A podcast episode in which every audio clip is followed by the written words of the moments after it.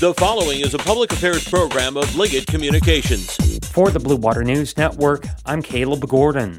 Election day is Tuesday, and candidates for a wide range of offices, as well as many ballot proposals, will have their fate decided by the voters.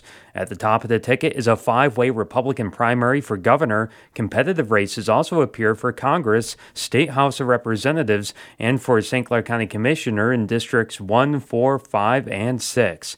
Additionally, St. Clair County residents will be asked whether or not to renew millages for the Parks Commission, Senior Services, and Community College. Proposals levying new millages include those for ambulance services and the library system. Additionally, there are millages for fire services in a half dozen area townships and the schools millage in the Capac district. Polls are open Tuesday at 7 a.m. and close at 8 p.m., which is also the deadline to return any absentee ballots to your local clerk's office. This is the Blue Water Beat.